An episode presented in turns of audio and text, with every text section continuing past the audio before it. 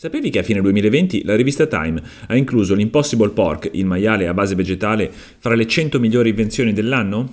Non lo sapevi? Non importa, perché questa storia inizia prima, esattamente un anno prima, verso la fine del 2019, quando i burger di carne vegetale, creati proprio dalla californiana Impossible Foods, sono stati messi per la prima volta in vendita negli Stati Uniti. Passa questa storia per la fine di quello stesso anno, il 2019, con i prodotti della rivale Beyond Meat arrivati anche in Italia, e poi ancora per la primavera e l'estate dell'anno scorso, il 2020, quando la pandemia e il coronavirus hanno dato una gigantesca spinta alla diffusione di queste alternative plant-based.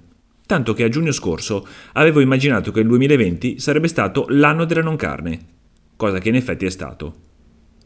Secondo una recente ricerca condotta a livello mondiale da FMC Guru, società specializzata nell'analisi del mercato alimentare, nel 2020 quasi il 30% dei consumatori si è indirizzato verso alternative plant-based ai prodotti di derivazione animale.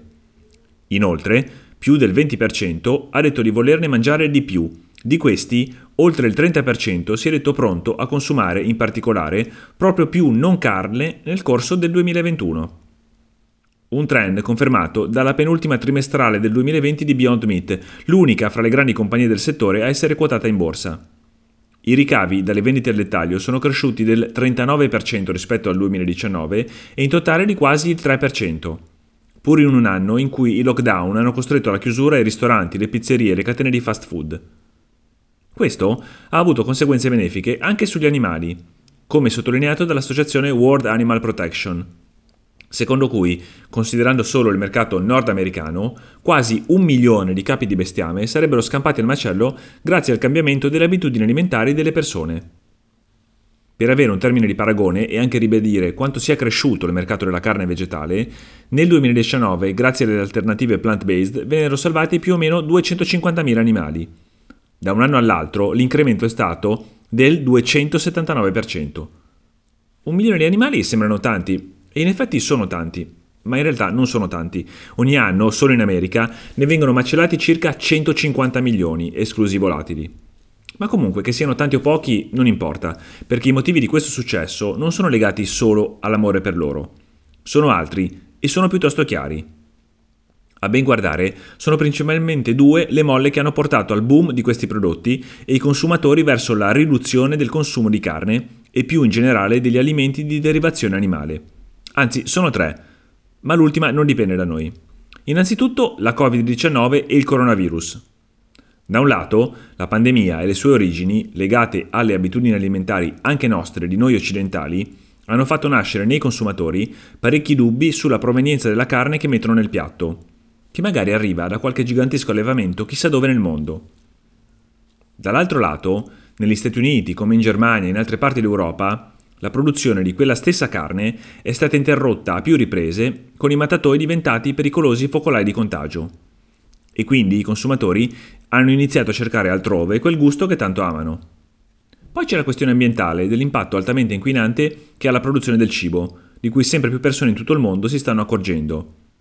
È un problema noto da tempo, ma che negli ultimi 2-3 anni ha attirato un'attenzione crescente fra report sul surriscaldamento globale e l'andamento delle temperature, dati sull'utilizzo del suolo e sul consumo dell'acqua e giornali di tutto il mondo, dal Guardian al Financial Times, dal New York Times a Forbes, che senza mezzi termini a più riprese hanno titolato che dobbiamo smetterla di mangiare carne.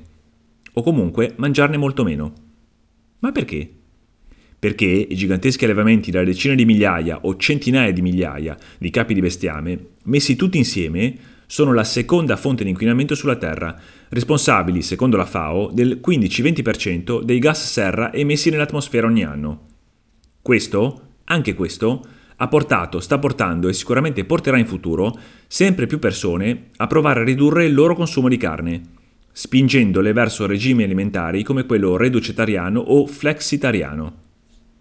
Si stima che dimezzare il consumo di proteine animali, magari evitandole totalmente per un paio di giorni alla settimana, permetterebbe a ognuno di noi di tagliare di più del 40% l'impatto ambientale dell'alimentazione. L'ultima ragione del boom del cibo plant-based non è merito dei consumatori, non arriva da noi, ma dalle aziende delegate ai soldi, al business, al profitto. Perché se il grosso dei guadagni ancora non sta lì, è lì che sta andando. ed è da lì che arriverà presto e nessuno vuol farsi cogliere impreparato.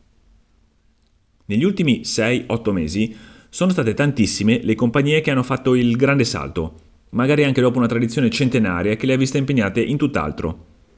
Le americane Tyson Foods, Kellogg e Purdue hanno dedicato parti importanti dei loro consistenti budget per sviluppare prodotti a base vegetale.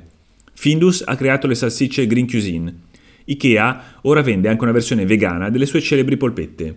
E la brasiliana JBS, il più grande produttore di carne al mondo, parte della sua produzione arriva pure in Italia, ha creato il marchio Plantera Foods e una linea di prodotti a base di legumi che riproducono il gusto del chorizo. Ma c'è di più, parecchio di più.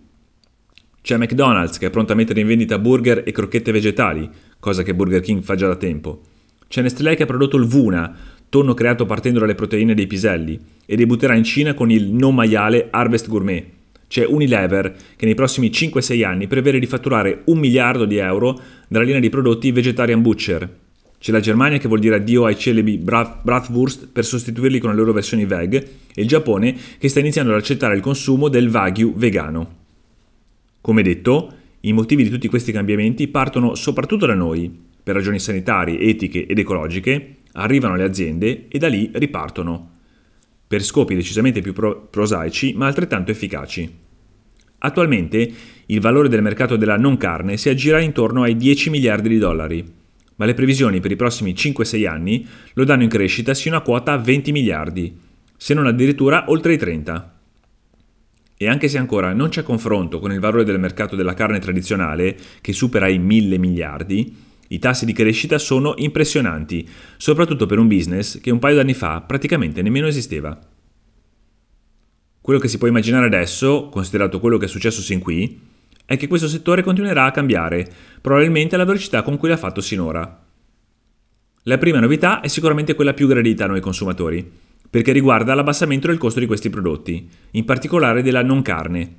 Un anno fa, al loro arrivo nei supermercati italiani, questi burger high-tech costavano poco meno di 5 euro l'uno, mentre ora sono scesi intorno ai 3,5 euro.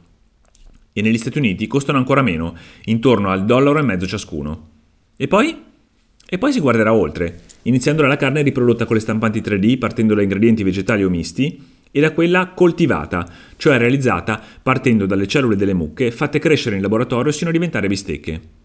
Sono entrambe più vicine di quello che si potrebbe immaginare. Quando li avevo intervistati, i loro creatori le avevano promesse per la primavera del 2021. Di recente Singapore ha dato il via libera al consumo proprio della cosiddetta clean meat, cioè fatta senza macellazione e senza inquinamento. Meno tecnologica, ma forse più interessante anche, è la carne blended, quella che nasce dall'unione, per esempio, di manzo e funghi o di maiale e cavolfiore. In Italia ancora non è in vendita, ma negli Stati Uniti sì, ed è utile per ritrovare il sapore della bistecca senza bisogno di aromi, additivi e simili, e insieme per ridurre l'impatto inquinante di quello che si mangia. Insomma, quella dell'alimentazione sembra davvero la nuova Silicon Valley, con la tecnologia e il progresso che influenzano e modificano e condizionano quello che mangiamo e mangeremo e anche lo migliorano.